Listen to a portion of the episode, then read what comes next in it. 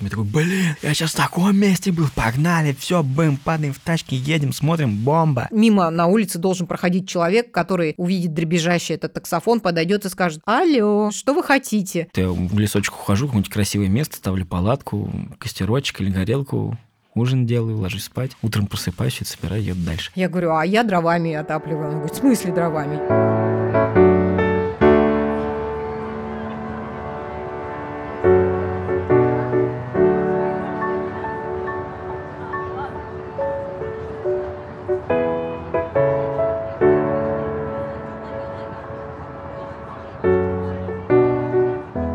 Всем привет! Это подкаст «Цивиум», с вами его ведущие Дима и Катя. Сегодня мы вместе с нашими героями отправимся в путешествие по России и узнаем о том, зачем ехать в самую глушь, чтобы рассказать про мировое искусство и что происходит там, где заканчивается дорога. Мы поговорим с людьми, которые ведут необычный образ жизни, ездят в экспедиции по России и находят места, которые большинству из нас неизвестны. Для этого эпизода мы взяли два интервью. Я поговорил с Юлией Корневой, а Катя с Арсением Симатовым. О том, что они видят и узнают из своих путешествий, обычно они рассказывают через фильмы, фотографии и тексты. А сейчас поделятся этим в нашем подкасте. И прежде чем начать, мы хотим обратиться к нашим слушателям с небольшой просьбой. Если вы слушаете нас на Apple подкастах, поставьте, пожалуйста, звездочки и помогите набрать 100 оценок. Для нас это очень важная отметка.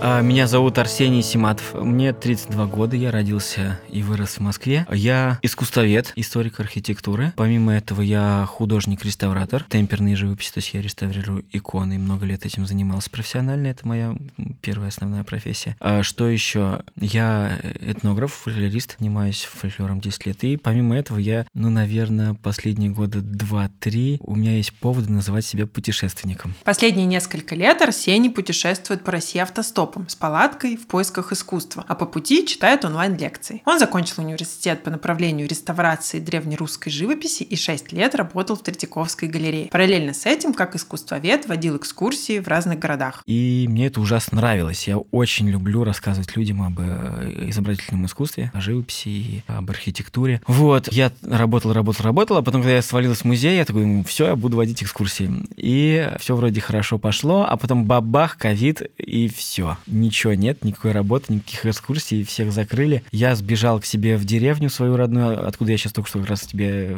на подкаст сюда ехал из, из моей деревни. Там прожил два месяца в этого всего карантина. Работы никакой нет, все группы отменились. Есть мне в какой-то момент стало просто нечего. Я думаю, надо что-то делать, как-то шевелиться, надо что-то придумать. Я думаю, так, попробую лекции почитать просто в зуме за какие-то копеечки. По- по- Посмотрим, пойдет, не пойдет. Смотрю, кто-то пришел, какие-то там на два батона хлеба мне, значит, с лекции хватает. У меня в деревне, в доме не очень круто ловит интернет, и поэтому я думаю, так, мне надо как-то устроиться так, чтобы, значит, э, нормально словило. И я такой сижу, к лекции готовлюсь, понимаю, что у меня через полчаса начинается лекция, я такой, да, надо что-то делать, надо где-то найти место, где хорошо ловит интернет. Кинулся в тачку, взял какой-то стол, туда кинул стул и поехал просто. У меня вокруг деревни поля вообще совершенно роскошные, удивительной красоты. Выехал в поле, поставил в поле стол, стул, сел и вот так вот стал в зуме читать лекцию прямо на фоне э, распаханного э, апрельского э, поля. Мало того, что получилось заработать на хлеб, Арсений понял, что может совмещать онлайн-лекции со своим желанием путешествовать и исследовать искусство. Проект Арсения называется «Экстремальное искусствознание» из-за условий, в которых он часто оказывается. Первое путешествие было через всю Россию, на Сахалин, куда Арсений добрался к осени. В лесочек ухожу, какое-нибудь красивое место, ставлю палатку, костерочек или горелку, ужин делаю, ложусь спать, утром просыпаюсь, это собираю, еду дальше. А сначала было нормально, то есть осень, ну ничего, нормально переживешь. Вот, значит, второе было зимой 21 года. Я ездил по всему русскому северу, то есть это часть Вологодская, вся Архангельская область, Карелия и Мурманская. А вот это была жесть. То есть там в ноябре начались жесткие минуса, и до моего дня рождения, до 15 марта, прям не отпускало. Два месяца, значит, месяц из этих двух месяцев было все время ниже 10, а где-то первые две недели э, около 30 минус 30, минус 35, минус 37. Мой максимум минус, когда я ночевал, это я под Тотьмой. Замечательный совершенно город. Кто не был в Тотьме, просто, блин, сели и поехали. Это очень красиво.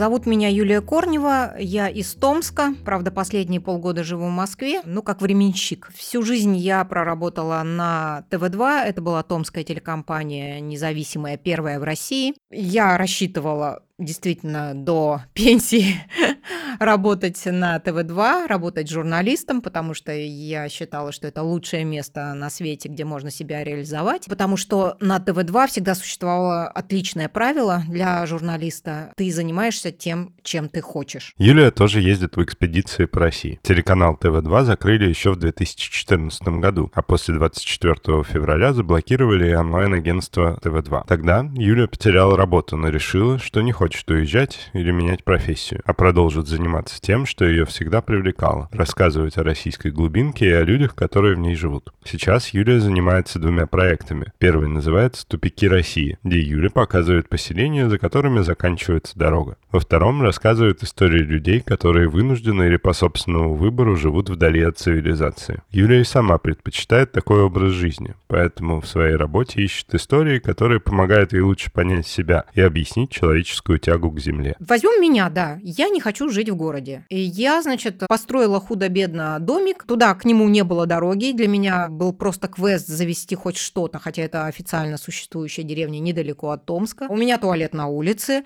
Я топлю печку дровами. Воду я добывала, либо снег топила, либо питьевую ездила на родник, когда ко мне приезжали какие-нибудь друзья на машине. Я человек цивилизованный, журналист, значит, некогда известный, да и продолжающий свою известность телекомпании ТВ-2. Вот я так живу. Я хочу так жить. Я не знаю, как это объяснить. Юлия и Арсений показывают нам Россию такой, какой мы ее редко видим. Они забираются в глубокую провинцию. Арсений находит уникальные объекты искусства и фольклора, а Юля рассказывает сложные истории людей и мест. Арсений подолгу живет в палатке, читая лекции о мировом искусстве, а Юля общается с отшельниками, исследуя русскую хтонь и умирающие деревни. У каждого свой процесс путешествия, который рождает приключения и встречи и заставляет задуматься о том, как люди воспринимают свою землю. Ты вот садишься в машину, и ты понимаешь, что вот сейчас ты с человеком едешь там 20 минут или 3-4 часа или 5 часов, и ты понимаешь, что вот ты сейчас с ним едешь, а потом ты его никогда в жизни больше не увидишь. Вот что тебе в голову придет, ты можешь у него спросить. Потому что ты садишься с человеком и просто начинаешь ему такие какие-нибудь шокирующие вопросы задавать. Он такой, чё? как бы, а потом думает, ну а, а чё нет-то? И ты зондируешь так почву от Москвы до Владивостока, какие возраста, как к чему относятся. Может, ты же едешь, и в основном это люди из провинции. Они узнают, что ты москвич, они такие, о, Москва. И сразу начинается тема про Москву, про то, как все уезжают жить в Москву, в Питер, или не уезжают, и почему уезжают, а почему не уезжают. Это очень интересный момент, потому что ты едешь с людьми, Пермский край, приезжаешь, фантастическая просто красота. Это вообще нереально красиво. И ты едешь, и тебя местные подвозят, и, говорю, и, и ты с ними разговариваешь, говоришь, блин, ребят, как у вас тут красиво, как вы тоже живете в этой красоте. Да какая красота, ты о чем, в смысле, какая красота? Да посмотри, ё в окно, ты чё вообще? А такой, да, это не, я в Москву перееду. Но вот это интересно, почему, по какой причине люди уезжают из своих родных мест, переезжают в большие города? Юля сейчас готовится к поездке на Сахалин и рассказала нам историю женщины, которая родилась в небольшом поселке на севере Сахалина и уже давно давно уехала оттуда, но продолжает возвращаться, хотя многим может показаться, что это бессмысленно. У нее там остался дом, отчий, она взяла дальневосточный гектар. Я говорю, а что вы там на нем делаете? Она говорит, ну да, я пыталась там, значит, разводить кур на этом. Я говорю, вы, чтобы туда завести комбикорм для этих кур, это же а, проще живых купить, как бы, и все, чем выкармливать их. Она говорит, да, это вот совершенно не о прибыли, ну просто, чтобы их там, значит, выращивать, продавать э, в магазинчике в маленьком вот этим рыбакам, которые летом приезжают туда. Вот эта женщина, она же, никто же ее не заставляет. Да, она ей будет проще и, и денег э, сэкономит, если она не будет этим заниматься, не будет ездить туда. Ну, понимаете, там 20 человек живет. Большинство из них пьют. Им кроме водки ничего не надо. Ну, на, на ком она там может что заработать? Вот, но зачем-то же она едет. Вот я как раз хочу узнать, зачем она туда едет, зачем она пытается сохранить эту связь с местом, где она просто родилась, где куда приехали ее родители давно-давно.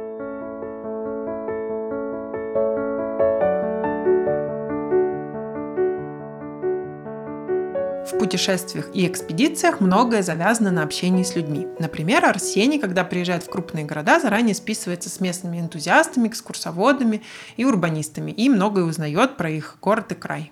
Поиск контактов и личных историй – важный подготовительный этап для каждой поездки. Иногда это происходит через существующих знакомых, а иногда работает сарафанное радио как в случае с женщиной из Сахалина. Я не знаю, кто там живет, я не знаю, сколько их там живет, нет никакой связи. Но там я через десятые руки один, второму, третьему, четвертому, пятому позвонила, в результате мне дали телефон женщины. Все, я с ней просто договариваюсь о месте в снегоходе. Ну, то есть, и вот я сейчас лечу, да, я ее никогда не видела. Она может сотовый телефон отключить, и я даже вот не буду знать, куда ломиться. Почему я еще люблю э, этих людей из глубинки, то есть ну, договорились, договорились. То есть они будут тебя ждать в этом каком-то непонятном Москальво, чтобы увести тебя по берегу замерзшему этого моря-океана к этим нивхам. Опять же, я же ей не плачу ничем. Да? Я для нее вот в данном случае буду обуза, потому что это лишнего человека вести. А дальше я говорю, ой, а там, если что, я могу у вас остановиться? Она говорит, да, конечно, вы остановитесь у меня. То есть вот сейчас она еще озадачена тем, чтобы там домик в порядок привести, протопить заранее, чтобы все-таки журналист не замерз. Она же не понимает, что я вполне себе могу не замерзнуть и, и могу сама, значит, протопить печку. Вот. Ну, вот как-то такие истории. То есть люди всегда помогают. Была бы цель, э, достичь ее всегда можно. Арсений с самого начала объяснил нам, что его основной интерес состоит в искусстве. Свой маршрут он прокладывает таким образом, чтобы посмотреть как можно больше новых мест и памятников архитектуры. По пути он встречает людей, которые занимаются сохранением созданием локальной истории и любят свою малую родину. Такая мода пошла, да, волна. Э, то есть люди начали э, какие-то на местах интересоваться своим таким, в смысле, почему я сейчас отсюда свалю? Может, надо не свалить, а вот то, что моим друзьям мешает здесь, да, и поэтому они уезжают отсюда, может, это стоит поменять? Кто-то начинает менять тем, что просто изучает, ходит, фотографирует, выкладывает какие-то красоты своего города у себя там где-то в соцсетях. Кто-то начинает там писать какие-то петиции в защиту там домов, мешает местным властям снести их. А иногда бывают очень крутые тандемы в местных властей с вот этими ребятами-урбанистами. Это не везде, не всегда, потому что есть такие места, такие черные дыры, где как бы никто не нашелся, да, и это прям видно по городу. Вот. А есть прямо, где ты приезжаешь, например, та же самая Тотьма, кстати. Там очень крутой директор Тотемского музея, просто обалденный парень, который закончил там историк искусства. Вот. Молодой парень стал директором музея и стал продавливать какие-то темы вот именно в своем городе, там какие-то сделал там и для детей какие-то движухи около музейные и протаскивает, значит, э, Том Сойер Фест. И прям видишь, что город как-то, ну, понятное дело, что основная масса населения это все-таки как бы русская провинция, они такие просто живут себе, ходят в свои магазинчики, там свои огурцы выращивают, там еще что-то такое. Но все равно вот несколько человек появляется в населенном пункте, особенно если это небольшой населенный, он начинает чуть-чуть меняться, и ты прям чувствуешь атмосферу вот э, в населенном пункте. Это круто. Юля в своей работе обозначает те проблемы, из-за которых людям приходится уезжать из своих деревень и небольших городов. Часто это проблемы, связанные с логистикой, медициной и образованием. Юля рассказывает, что некоторые вымершие деревни должны были исчезнуть, потому что изначально были заселены насильно. Но в некоторых местах люди хотят жить просто сталкиваются с проблемами, которые не всегда могут решить сами. Есть масса мест, в которых вложено было действительно офигенное количество сил. То есть люди понимали, что это, например, место классное, это место богатое рыбой, это место богатое вообще природными ресурсами. Где-то прекрасная деревня с прекрасной дорогой, но нет работы. Ну, чуть-чуть помогите, потому что там, в принципе, когда разговариваешь с людьми, они всегда немножечко подсказывают пути выхода. Вот, ну, то есть они же живут там, они говорят, вот нам не надо мешать, нам вот чуть-чуть помогите вот с этим, помогите вот с этим, и все, и мы там потянемся, что называется. Потому что даже среди молодежи есть люди, которые ну, не хотят жить в Москве или там в каких-то крупных городах. Есть такие, которые хотят жить в деревнях, хотят жить своим натуральным хозяйством, хотят развивать сельское хозяйство, хотят ходить на рыбалку. И если есть там ресурс человеческий, если это действительно классное место, ну, помогите э, этому месту просуществовать, потому что э, потом будет восстанавливать его сложнее намного. Мне кажется, это все равно эти места должны быть. Ну, мы не можем жить все в одних городах. То есть вот я, например, не хочу жить в городе, я хочу жить в деревне.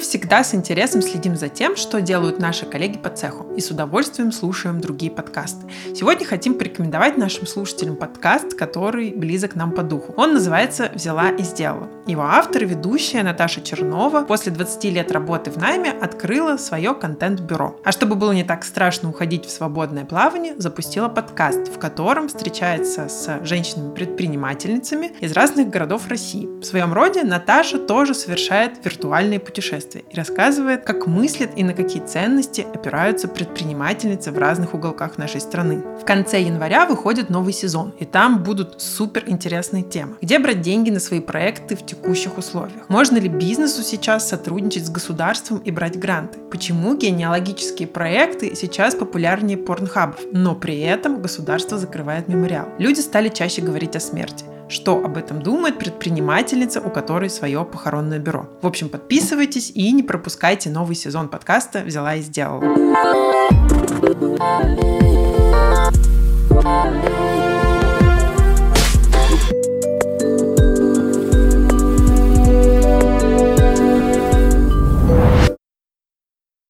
В разговорах с Юлей и Арсением сразу становится понятно, что они ведут такой образ жизни по глубоко личным мотивам. Арсений любит путешествовать и исследовать искусство, а Юля стремится рассказывать истории людей, которые живут так, как она сама хотела бы жить. Юлию и Арсения в путешествиях поддерживает их аудитория. Кто-то следит просто потому, что интересно, расширяет кругозор, а кто-то делает это из-за связи с местом. Кто-то помогает и пишет мне письмо, что, вы знаете, я сам уже старенький, я э, родился там в этом месте, или там мои родители там родились. Я понимаю, что я туда не попаду, потому что туда там на вездеходах, на болтоходах, на вертолетах надо попадать. Но мне очень хотелось бы посмотреть, вот что осталось от моей родины. И я поэтому вот готов вложиться в эту экспедицию, чтобы потом посмотреть, значит, этот фильм и увидеть какие-то родные места. До этих деревень действительно сейчас не добраться, а людям хочется посмотреть, так скажем, на свою малую родину. Вот. И вот в том числе это проект о том, о нашей малой родине, чтобы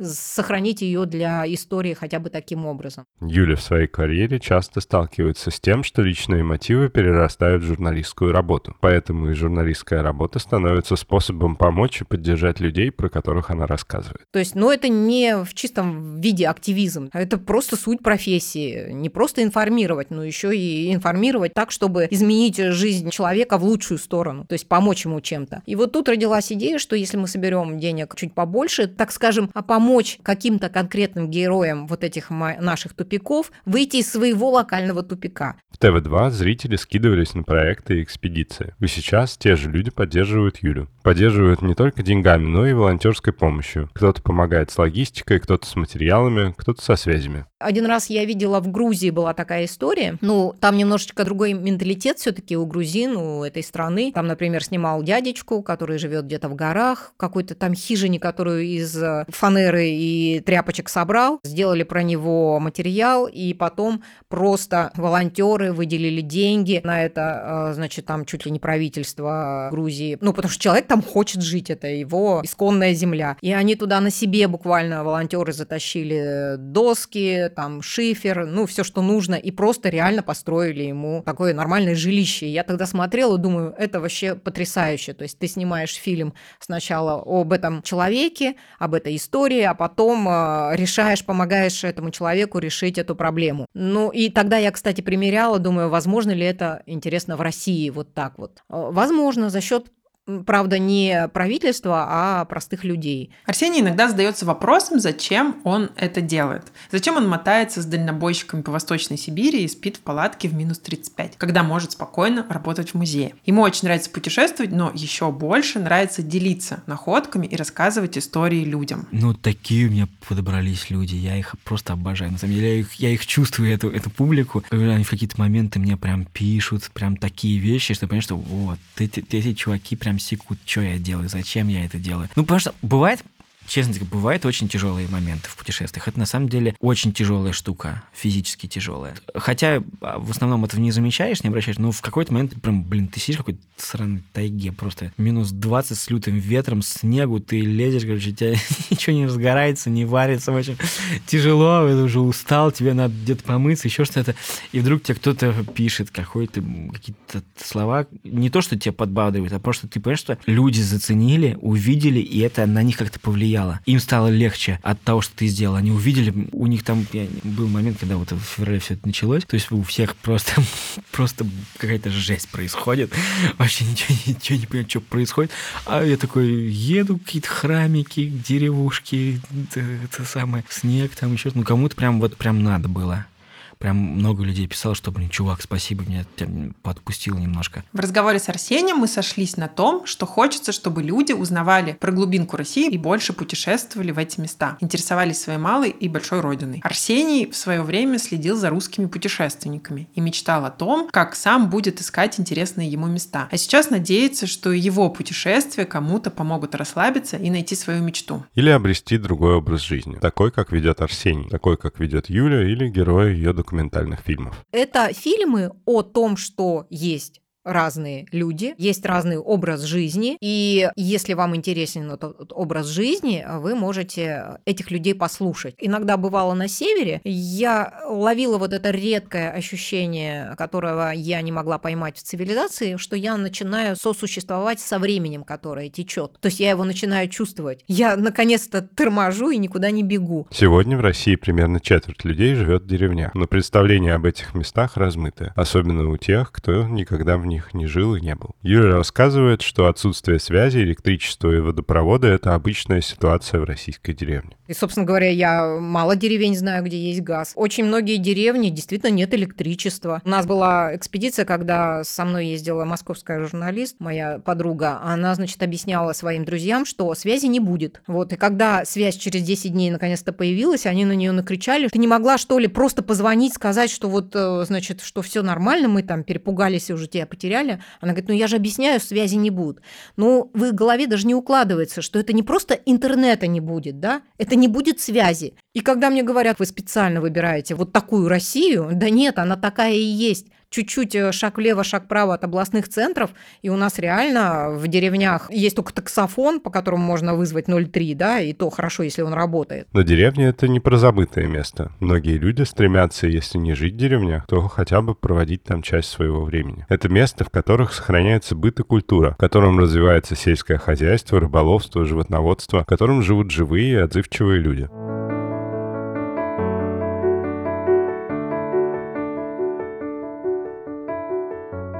Арсений состоит в творческом объединении «Над облаками», в котором они с друзьями занимаются этнографией и фольклором. Фольклор в наше время существует в деревнях по всей стране, куда они с друзьями ездят в экспедиции и записывают его но это не вот то, что обычно представляют под этим вот, да, то есть там какие-то такие тетушки 120 килограмм с красными кубами в огромных и кокошниках двухметровых. Это вот э, музыка очень старая, очень древняя иногда, которую этнографы ездят, записывают по деревням по разным у стариков. А иногда встречаются очень древние образцы фольклора. Это очень живая, очень интересная, крутая и совершенно естественная музыка. Она необычная, потому что она непривычна немножко нашему городскому уху, а там все другое. Это другой взгляд на мир. Это другие люди совершенно. Они по-другому понимают, как звучит красивая музыка понимаешь? Мы с друзьями ездим в экспедиции, записываем этих бабушек, но самое главное, мы сами поем. Поем очень много. Когда мы с друзьями встречаемся, мы всегда как бы вот где-то садимся и начинаем просто петь. Мы так отдыхаем. Вот как раньше, на самом деле, крестьяне после работы собирались, пели. И это все не наиграно. Это, это наша потребность реальная. Мы прям вот от этого кайфуем.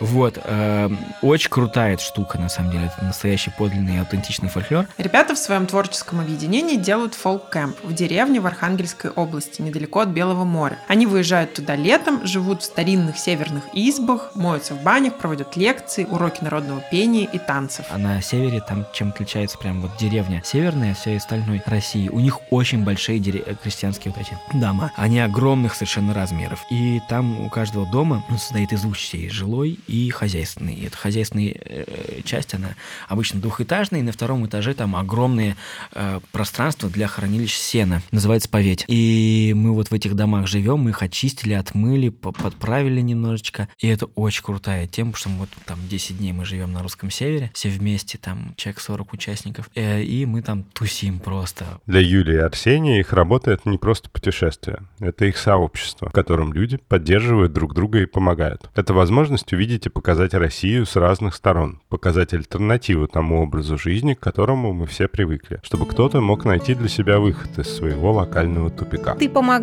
человеку чем-то, и ты помогаешь себе выйти из своего локального тупика, потому что мы сейчас все в этом тупике. Мы не знаем, что делать, как жить дальше, где найти эту точку опоры для жизни, веру в людей, опять же. И поэтому надо нащупывать вот таких людей, которые с тобой, так скажем, дышат одними мыслями, одними чаяниями, и вот как-то поддерживать друг друга. Путешествие — это всегда не только знакомство с новым местом, но и, главное, погружение в себя и возможность понять что-то про человеческую природу. Сейчас, чтобы узнать новые места, достаточно просто зайти в интернет. Но чтобы понять природу человеческих поступков, нужно вырваться за пределы своего пузыря и посмотреть, как живут люди в местах, где бы ты сам жить не смог. И за это спасибо нашим героям Юле и Арсению, которые не только показывают нам отдаленное и неизведанное, но и делятся своими находками и мыслями от увиденного. И спасибо нашим слушателям, что были с нами в этом удивительном путешествии по России. Мы напоминаем, что наш подкаст теперь можно слушать на всех аудиоплатформах. Недавно мы появились его ВКонтакте и на Ютубе. Если вы слушаете нас на Apple подкастах, поставьте нам, пожалуйста, звездочки и помогите набрать 100 оценок. Нам будет очень приятно, и больше людей смогут нас послушать. Пока! Всем пока!